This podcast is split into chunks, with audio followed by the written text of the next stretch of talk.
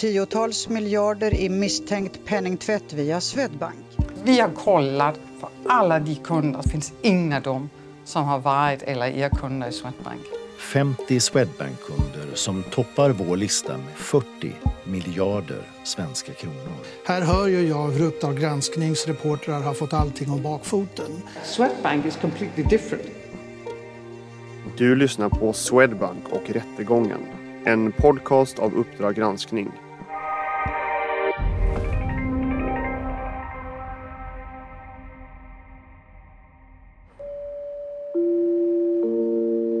Idag inleds rättegången mot den tidigare vdn för Swedbank, Birgitte Bonnesen. Bonnesen är åtalad för grovt svindleri och obehörigt röjande av... Det är den fjärde oktober tjugohundratjugotvå. ...misstänkta penningtvätt i Estland. Bakgrunden till åtalet är de uttalanden som Birgitte Bonnesen gjorde i media och till investerare. Så var det dags. Efter en flera år lång förundersökning inleds nu rättegången mot bankens tidigare vd.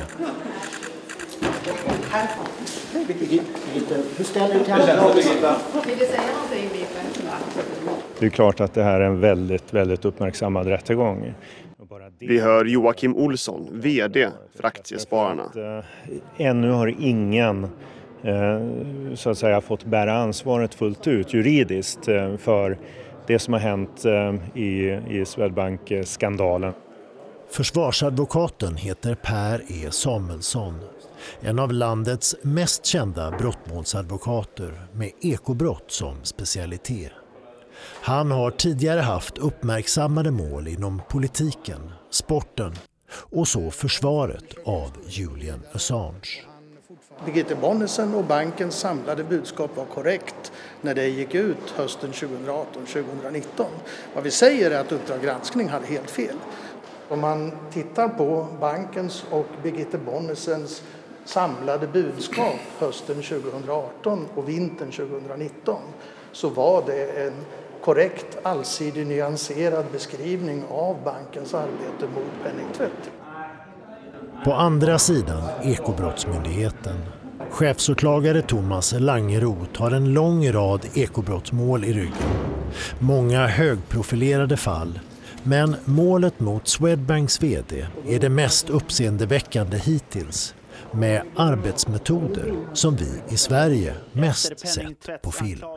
Morgonräd av Ekobrottsmyndigheten mot Swedbanks huvudkontor i Sundbyberg, det enligt uppgifter till oss på Aftonbladet. Det var länge sedan en åklagare gjorde en razzia mot en av landets största banker. Och det är mycket sällsynt att en direktör på den här nivån åtalas.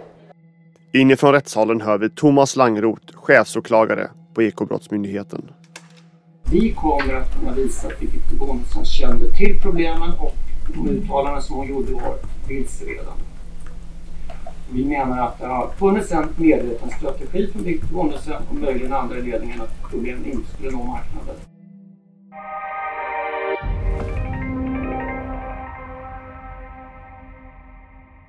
Med mig här i studion har jag nu Joakim Duvemark, Linda Larsson-Cacoli. Ni är två av de reportrar som har varit med och gjort granskningen Swedbank och penningtvätten. Välkomna! Tack. Tack. Och vi har Birgitta Forsberg, du är reporter på Svenska Dagbladet. Du har granskat banken i flera decennier och du har också skrivit böcker om banken. Välkommen. Tack. Vad är det som gör att den här rättegången är så unik? Det brukar ju inte vara så höga chefer inom näringslivet, brukar jag aldrig stå inför skranket. Det är väldigt, väldigt sällsynt. Och dessutom så brukar de inte stå direkt för att de har ljugit, vilket det egentligen kokar ner till i det här fallet. Sen är det också så att i och med att åtal väcks så får man ju tillgång till förundersökningen och det gör ju också en väldigt unik inblick i banken. Banker är ju normalt sett väldigt slutna liksom världar, det omfattas av mycket sekretess. Men i och med det här åtalet så får vi då en inblick i vad det var som hände bakom kulisserna och eh, hur det kunde gå så snett så att eh, Bonnesen hamnade eh, i domstol helt enkelt. Det är ju banksekretess som gäller eh, när det gäller människors transaktioner. Det ska vara hemligt. inte meningen att, att banktransaktioner som vi gör, vanliga människor, ska vara offentliga. Den integriteten ska finnas. Ja, Linda, man får ju nästan känslan här av att det är lättare att råna en bank än att granska en bank. Varför valde ni att ge er på någonting så svårt? Nej, men det går ju inte att låta bli. Får man ett sånt här material så måste man ju fortsätta och titta även om man tycker att det känns väldigt svårt. Eh, och med den insikten vad det betydde så kände vi att det var så oerhört viktigt att vi verkligen kom till botten med det här och, och fick ut det så att säga till allmänheten. Den läckan som vi fick var ett resultat av att eh, det fanns ett missförhållande. Mm. Eh, och utan läckan så hade vi ju inte kunnat göra den här kartläggningen. Så är det. Ja, och det är penningtvätt här vi pratar om. Och jag känner att penningtvätt är nog ett sånt där ord som alla vet ungefär vad det betyder. Men Linda, kan inte du förklara en gång till? Men väldigt förenklat så är det ju så att eh, när en kriminell person begår ett brott eller till exempel en korrupt politiker har tillskansat sig pengar, då vill ju de eh, ta del av den här vinsten eh, utan att bli hittade. Och det gör man på så sätt att man försöker liksom sopa igen spåren så att man inte kan spåra liksom pengarna från brottet till den här personen. Och det är det som är penningtvätt. Man ska få pengar som kommer från brott att verka vita, att komma till ett konto som du sen kan använda för att köpa saker eller ja, investera. Så väldigt förenklat så handlar det helt enkelt om att, att få behålla de pengarna man har fått av kriminell verksamhet och få dem att se rena ut och lagliga. Man kan ju tvätta pengar på en, många olika sätt. I det här fallet så kunde man ju se hur eh, kriminella pengar delas upp på väldigt många olika konton och, och överförs mellan lika många konton i en jädra massa banker och till slut så blir det helt omöjligt att följa pengarna. Var kommer de ifrån? Och då har de blivit vita och det är det som har varit bankernas ansvar att motverka. Vi ska snart återvända till rättegången, men kan inte ta oss tillbaka till början. Hur inleddes den här granskningen för er del? Det började egentligen med att, att det var andra journalister, danska journalister, som granskade en annan bank som också var verksam i Baltikum, Danske Bank. Där man såg hur Danske Bank hade varit inblandat i misstänkt storskalig penningtvätt. Och då tänkte vi, om Danske Bank har gjort det, har då inte också de svenska bankerna, det var Nordea och S E B och Swedbank, mm. har också inte de gjort samma sak? Och så här lät det tjugonitton när vi sände vårt första reportage Swedbank och penningtvätten. Danske Bank är ju inte ensamma i Baltikum. Några av de största bankerna på marknaden här känner vi igen. Swedbank, Nordea och S E B. Varför skulle inte de kunna ha samma upplägg med utländska kunder som inte har någon affärsverksamhet i Baltikum, som bara flyttar pengar? Walk us through how this story is growing and building and becoming bigger than just Danske. We saw that reflected in Den frågan ställde nyhetsbyrån Bloomberg i höstas och hävdade att det fanns statistik i Estland som pekade på det och aktiekurserna störtdök.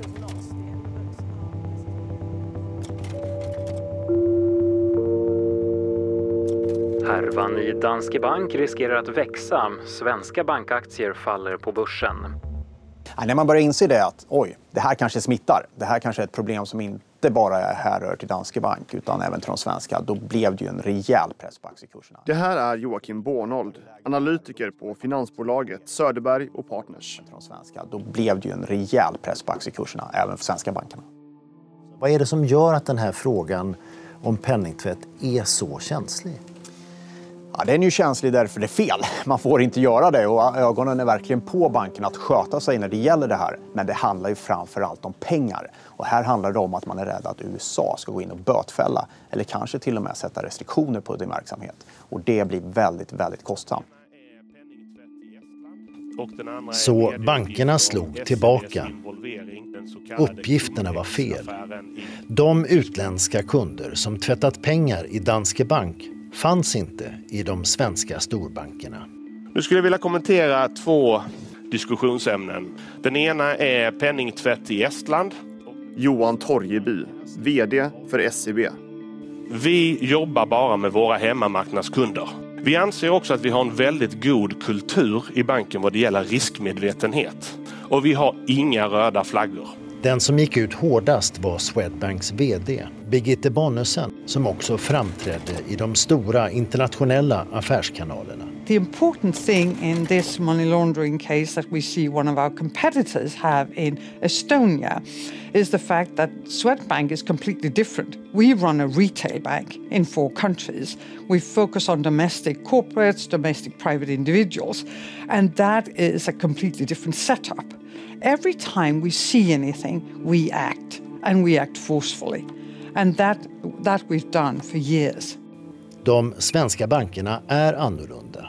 Det förklarade också chefen för Finansinspektionen, den myndighet som granskar bankernas arbete mot penningtvätt. De svenska bankerna har inte den här typen av omfattande utländska konton i sina banker i Baltikum. Erik Thedén, tack så mycket för att du kom hit. Garantierna från de svenska bankdirektörerna och stödet från Finansinspektionen fick effekt. Kurserna stabiliserades. Och den bank som klarade sig bäst ur krisen var Swedbank. Hur viktig är vdn i ett sånt läge? Det blir extremt viktigt, för det är den som måste gå ut och berätta hur läget är. Och då måste man ju faktiskt tro på vd, det är en förtroendefråga. Så att det blir ju extremt viktigt då förstås. Och Birgitte Bonnesen, om någon, borde veta hur läget är i Swedbank. Hon var nämligen chef över den baltiska verksamheten innan hon blev koncernchef. Ni har ju låtit då extern expertis gå igenom alla transaktioner med Danske Bank till exempel. Vad visade den mm. utredningen? Mm. Vi har kollat för alla de kunder som har kommit ut för Danske. Det finns inga dom som har varit eller er kunder i Swedbank. Men har inte ni också utländska kunder som flyttar pengar från till exempel Ryssland, så som det var i Danske Bank? Och enligt Men inte kunder som inte har en verksamhet i landet. Men tänk om det hon sa inte var hela sanningen. I ett förvaringsskåp i Riga finns något som påstås visa att Sveriges mäktigaste bankdirektör med fyra miljoner svenska kunder bluffar. Vi är i Lettland och huvudstaden Riga. Personer vi kommer i kontakt med berättar att det som har hänt i Danske Bank också ska ha förekommit i svenska banker här och att det finns bevis. Nu ska vi gå och hämta eh, förhoppningsvis ett paket. Här är glasdörrar. Eh, och här är förvaringsboxarna.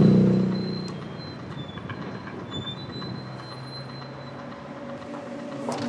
Okay. Jag har en påse här. Nu går jag ut. Det vi har fått är hemliga filer. Dokument och listor med transaktioner, betalningar till och från svenska banker. Fem miljoner dollar, det är ju inte fullt femtio miljoner kronor, men nästan. Och när vi bläddrar i dokumenten ser vi kontohavare som inte kommer från Baltikum, utan från högriskländer som Brittiska Jungfruöarna och Belize. Den typ av kunder som svenska banker hävdat att man inte har. Och det är en bank som sticker ut, Swedbank.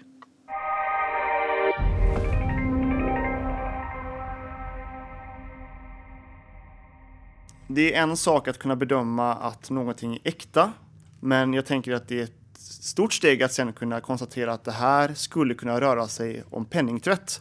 Hur kan ni göra den bedömningen?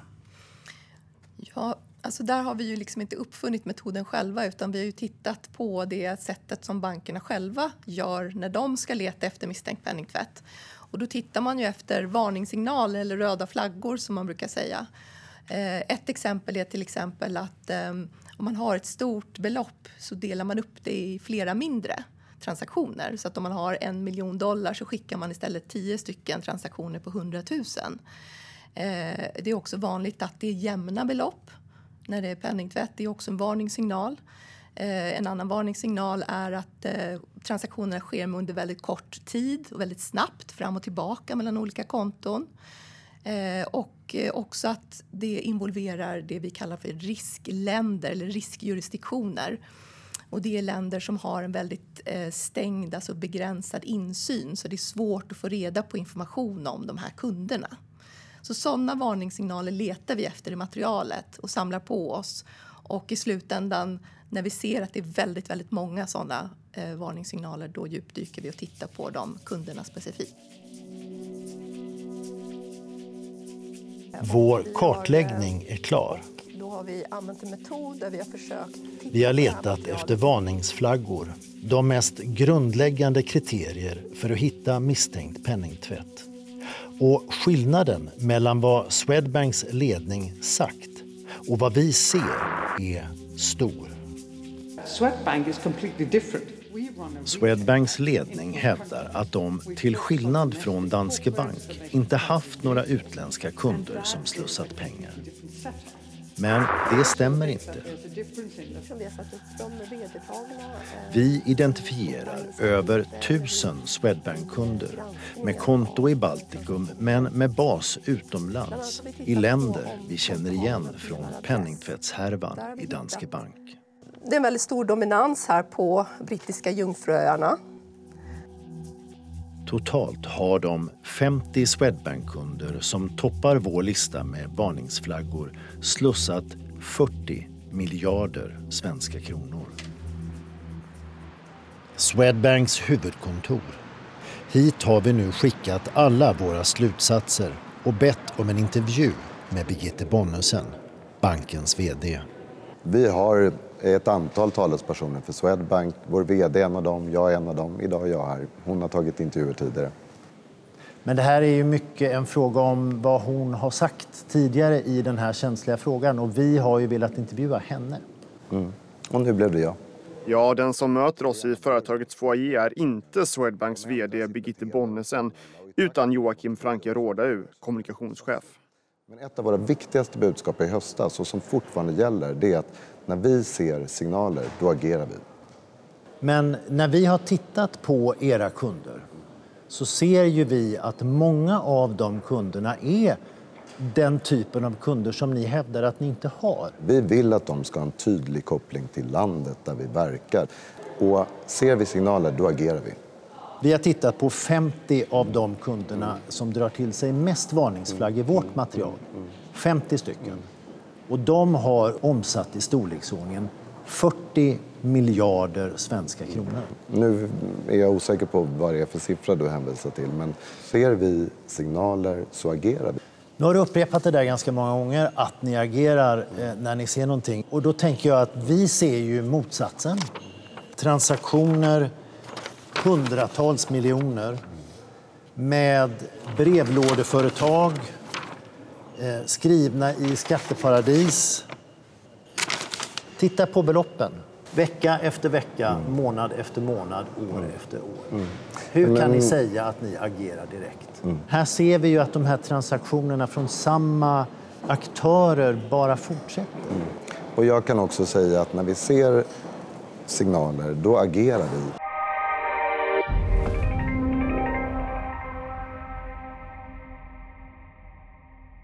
Ni vill träffa vdn, men får träffa kommunikationschefen i entrén.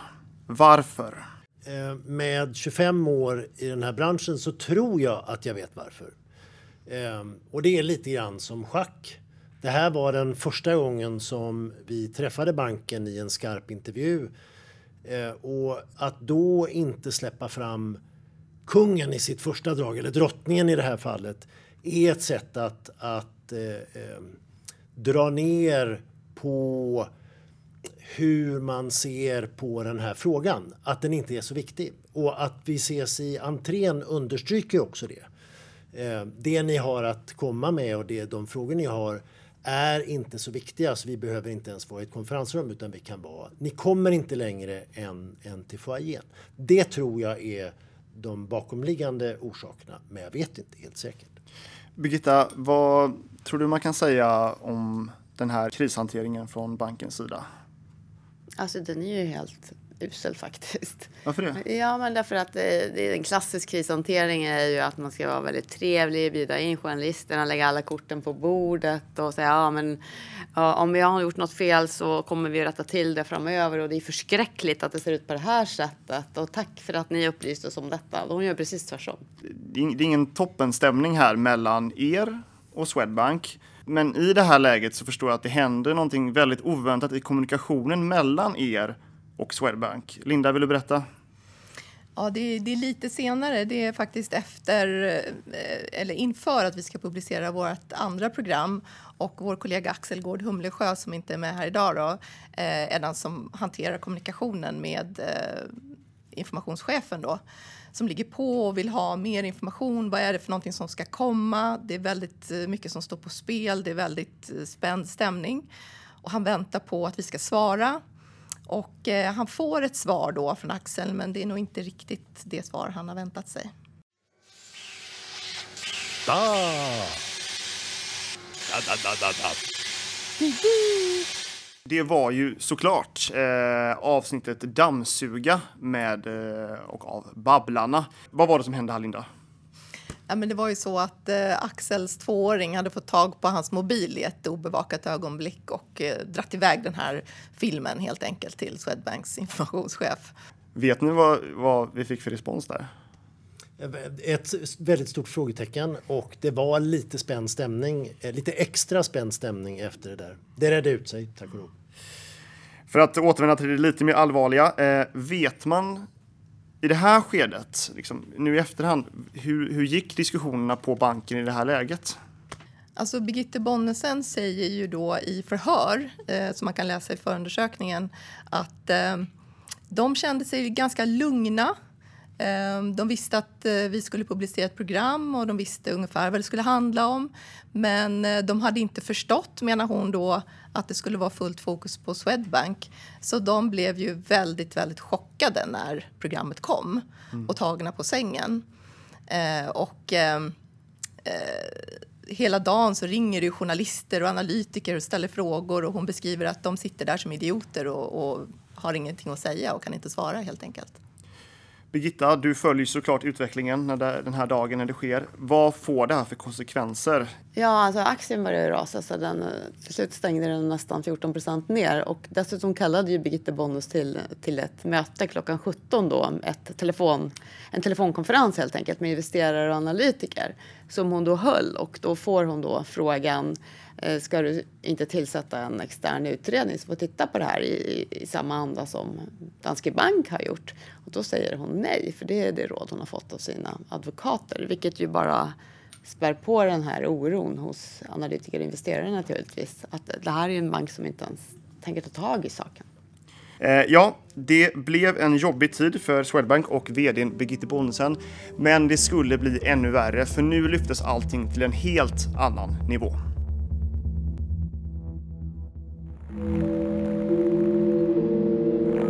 Tiotals miljarder i misstänkt penningtvätt via Swedbank.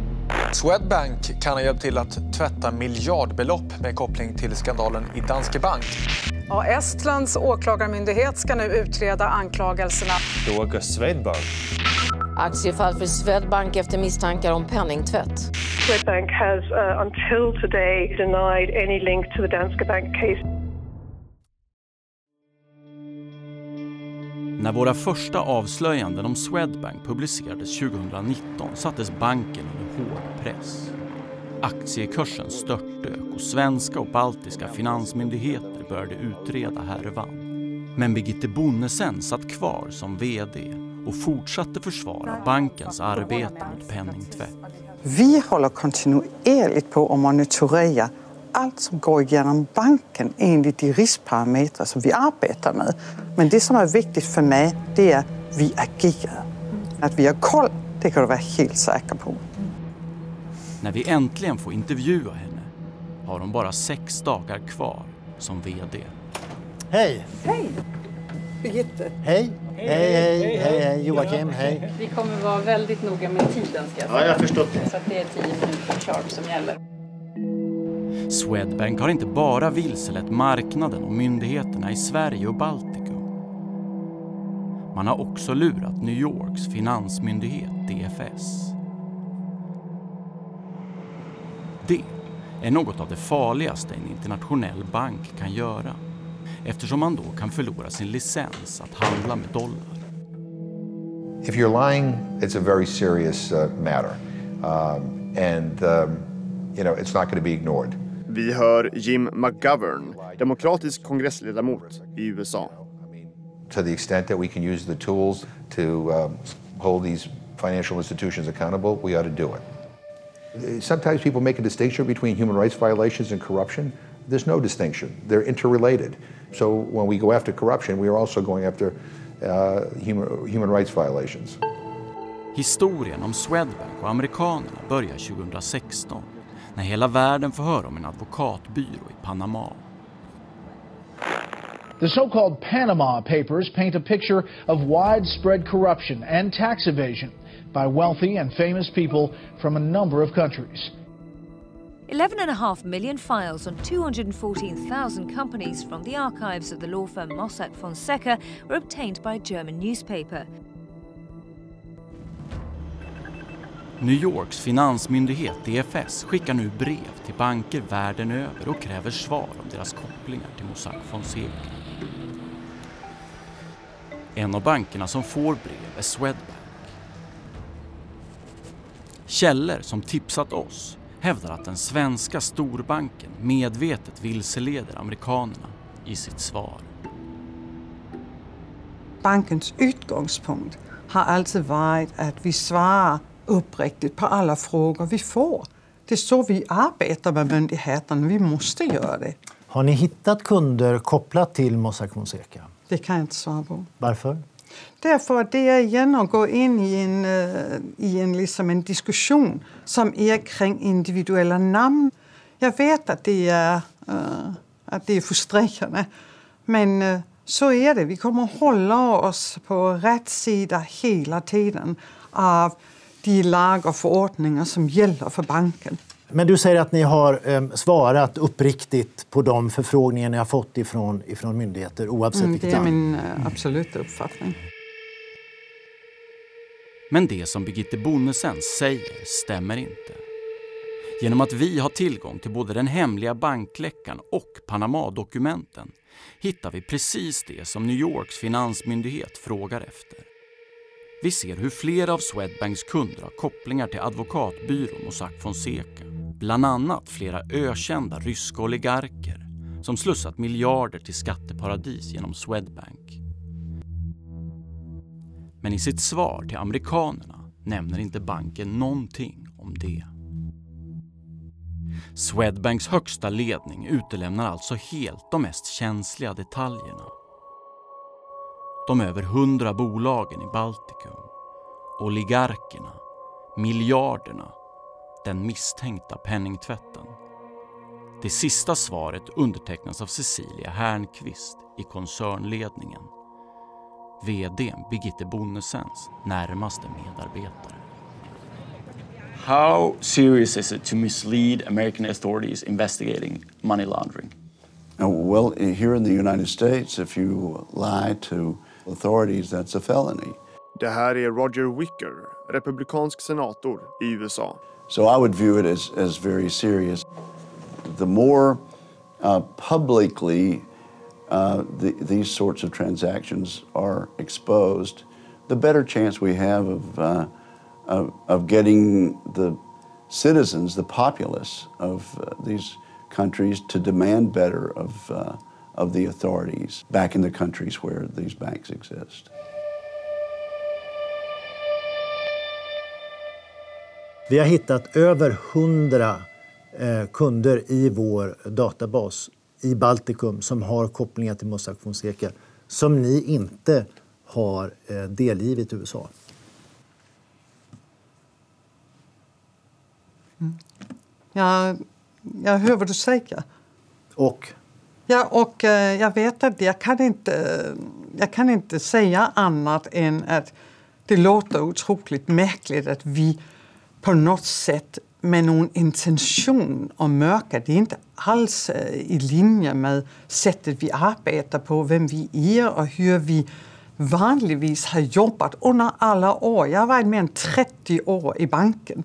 Jag har jobbat på alla enheter för internrevision och, och andra delar. Men då borde du ju veta det här. Jag har breven här. Ja. Här står det väldigt klart och tydligt eh, att de amerikanska myndigheterna frågar om alla kontakter som era kunder har på global nivå. Och så kommer svaret ifrån, ifrån Swedbank. Eh, underskrivet av en av dina närmaste medarbetare. Mm. I det här svaret så har ju ni eh, eh, överhuvudtaget inte berört alla de kunder i Baltikum som har kopplingar till Mossack Fonseca. Känner du igen det här brevet? Nej, det gör jag inte. Men det här är en oerhört kompetent och erfaren person i banken. Så det är oerhört svårt att... Men om men, vi pratar om innehållet i brevet. Men vet du, jag kan inte svara på det. Jag kan inte det. Det jag bara kan hittar... säga det är... Ja, jag förstår vad du... Jag, jag hör vad du säger. Jag hör vad du säger.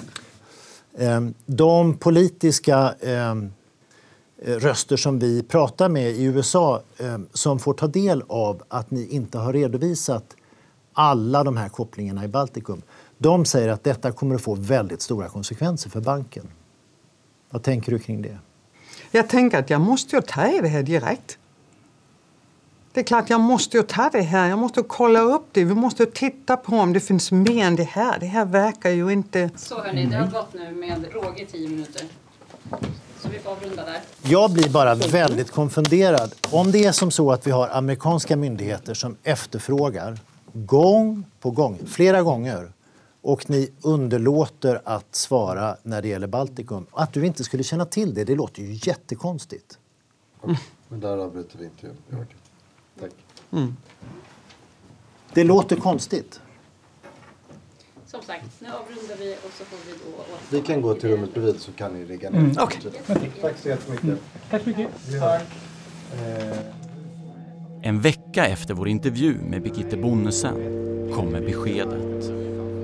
Ekot sänder direkt när besked alldeles nyss kom om att Swedbanks vd Birgitte Bonnesen får sparken. Styrelsen kom fram till ett enhälligt beslut att det behövs ett nytt ledarskap för att återskapa och börja bygga ett förtroende för Swedbank som funktionellt. Krisen tar inte slut här för Swedbank, eller hur, Linda? Nej, det gör den ju inte. Det blir ju ett väldigt så här långt och kostsamt efterspel. Ehm, Finansinspektionen börjar ju också granska banken och eh, de kom ju fram till att det har varit väldigt stora brister i Swedbanks sätt att eh, jobba mot penningtvätt. Och de delar ju också ut en rekordbot på fyra miljarder som är den största boten som har delats ut i Sverige. Sen har Swedbank själva också tillsatt en egen extern utredning som gjordes av en amerikansk advokatbyrå som heter Clifford Chance. Också de kom fram till att banken hade brustit i, i sina skyldigheter och, och begått väldigt mycket misstag. Eh, och eh, sen är det också så att det pågår en förundersökning fortfarande då i Estland där man tittar just på penningtvättsdelen och annan brottslig verksamhet. Och den är inte klar ännu så att, eh, det, det pågår fortfarande. Birgitta, du som har följt banken i så många år, om man zoomar ut lite, vad har det här fått för konsekvenser för banken? Ja, den allvarligaste är väl att U S A kanske ger dem väldigt höga böter. Jag menar, där fick ju till exempel svenska företaget Ericsson, telekombolaget, fick ju tio miljarder kronor drygt i böter för mutor.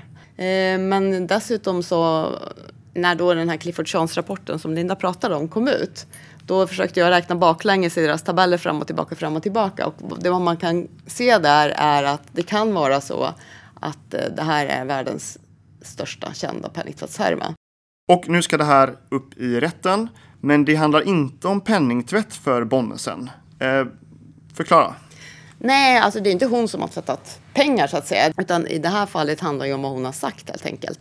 Utan eh, hon är åtalad för grovt svindleri, i andra hand grov marknadsmanipulation. För det hon sa hösten tjugo arton. Grovt svindleri, är det, kan det ge fängelse? Ja, upp till fäng- sex års fängelse har det skrivits om att det här, de här två brotten skulle kunna ge då. Men nu vet man inte hur mycket han kommer att yrka på, men... Vi ska höra vad Birgitte Bonnesens advokat Per E. Samuelsson sa om anklagelserna i Aktuellt tidigare i år när åtalet väcktes. Hon, ingen tycker om att bli åtalad, självklart. Samtidigt är det här hennes och den gamla ledningens chans till en revansch. Här hör ju jag hur Uppdrag granskningsreportrar har fått allting om bakfoten. Uppdrag granskningsreportage är felaktigt i två avseenden. Birgitte Bonnesens uttalanden som vi nu hörde på är tagna ur sitt sammanhang. Likväl är de korrekta. Men det hon talar om är en jämförelse om hur det såg ut hösten tjugo arton i Swedbank jämfört med det som hade publicerats om Danske Bank. Det är någonting helt annat än det Uppdrag granskning talar om. Det reportage Uppdrag granskning gjorde handlade om gamla transaktioner från tjugo femton och sexton och ännu tidigare. Transaktioner som banken åratal tidigare hade agerat på på ett alldeles korrekt sätt. Sen finns det andra reportrar som har valt att klippa och klistra, satt rubriker som inte stämmer med vad hon har sagt. Så är det alltid. Men tittar man på helheten av vad hon sa de här dagarna så är det ingen tvekan om vad hon har uttalat sig om. Och hon står för det. Vi har inga problem med sanningen här. Det finns ordagrant bevarat vad hon sa. Kom ihåg det. Ja, kom ihåg det. Joakim, vad kan man säga om den här strategin som presenteras här? Det kan man nog säga mycket om. Jag tänker att för Birgitte Bonnesens egen del så hoppas jag att försvarsadvokaten har slipat lite på sin försvarsstrategi. Det här framstår ju som att det är U G eller Uppdrag granskning som tar Bonnesen till åtal, och det är det ju inte. Det är en förundersökning som har inletts av, av Ekobrottsmyndigheten och en av Sveriges mest erfarna åklagare, och det är han som väcker åtal eh, och inte Uppdrag granskning. När det gäller detaljerna så blir det ju lite svårt att hänga med, tänker jag, för de som inte har nördat in sig. Det är årtal hit och det är årtal dit, men, men eh, det är ganska viktigt att komma ihåg att den strategi som de väljer, nämligen att säga Birgitte Bonnesen svarade på frågor om hur det är nu i banken. Det vill säga då hösten tjugo arton. Finns det några misstänkta kunder nu? Eh, och då säger hon att det finns inga sådana misstänkta kunder. Eh, ingenting av detta, ingenting av hela den baltiska skandalen handlar om hur det ser ut nu. Utan det handlar om vilken typ av kunder har de nordiska bankerna haft under en tidsperiod mellan tjugo sju och tjugo femton. Det är det, det enda det handlar om. Så att det här är ju, ett, det här är ju en strategi att säga att hon pratar om hur det var hösten tjugo arton. Det är det hon svarar på. Men frågan gäller ju vad har man för lik i garderoben? Men vi får se. Vi vet ju inte vad deras försvarsstrategi kommer att vara än. Birgitta, du var en av de som intervjuade Bonnesen tjugo arton. Och du har tagit med ett litet ljudklipp därifrån.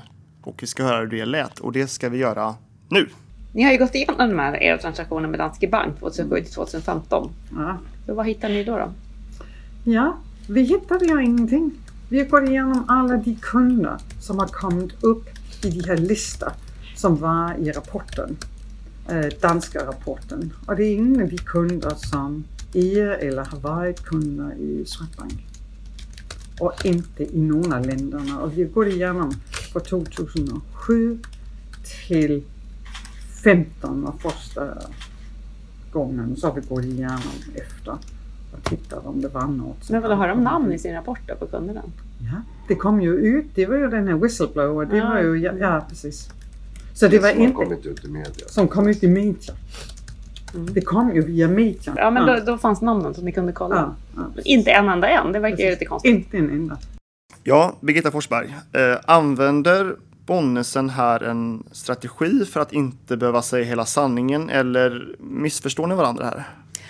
Alltså, för det första så vad hon försöker säga är ju, som hennes kommunikationschef hjälper henne med, det är ju, hon försöker säga att ingen av de ingen av de, de namn på de personer som kommit fram i medierapportering om Danske Bank har varit kunder i Swedbank. Och det är ju, visade sig senare, det var ju helt korrekt, men det var ju bara en handfull personer det rörde sig om. Men misstaget hon gör är att på min fråga om just tidsperioden där, som hon inte kan prata om nutid, är ju så här, ni har gått igenom alla transaktioner med Danske Bank mellan åren tjugohundrasju och tjugohundrafemton. Vad hittade ni? Då svarade hon, vi hittade ingenting. Och det stämmer ju helt enkelt inte. När hon satt där hade de flera rapporter som visade att de hade stora problem med att mota penningtvätt i Baltikum. Mm. Inte minst i Estland. Vi ska ju säga det att eh, Birgitte Bonnesen har fått frågan om att vara med här idag. Hon har sagt nej. Och då är det viktigt att få fram vad är hennes starkaste argument här. Och då kan man ju spekulera, men en, en kvalificerad gissning tror jag är att hon inte har varit ensam om att fatta det här beslutet. Det är inte hon som eh, sitter själv i det här rummet och säger de här sakerna. Hon är sufflerad, precis som du var inne på Birgitta, med en informationsstab som har varit delaktiga. Eh, styrelsen eh, har fått veta en del. Hur mycket är lite oklart, men de har fått veta en del. Det är helt enkelt ett kollektivt beslut. Men hon är eh, vd. Det tror jag är en del i, i hennes bemötande. Och det andra är ju som du var inne på, att om man bara tittar på den enskilda meningen.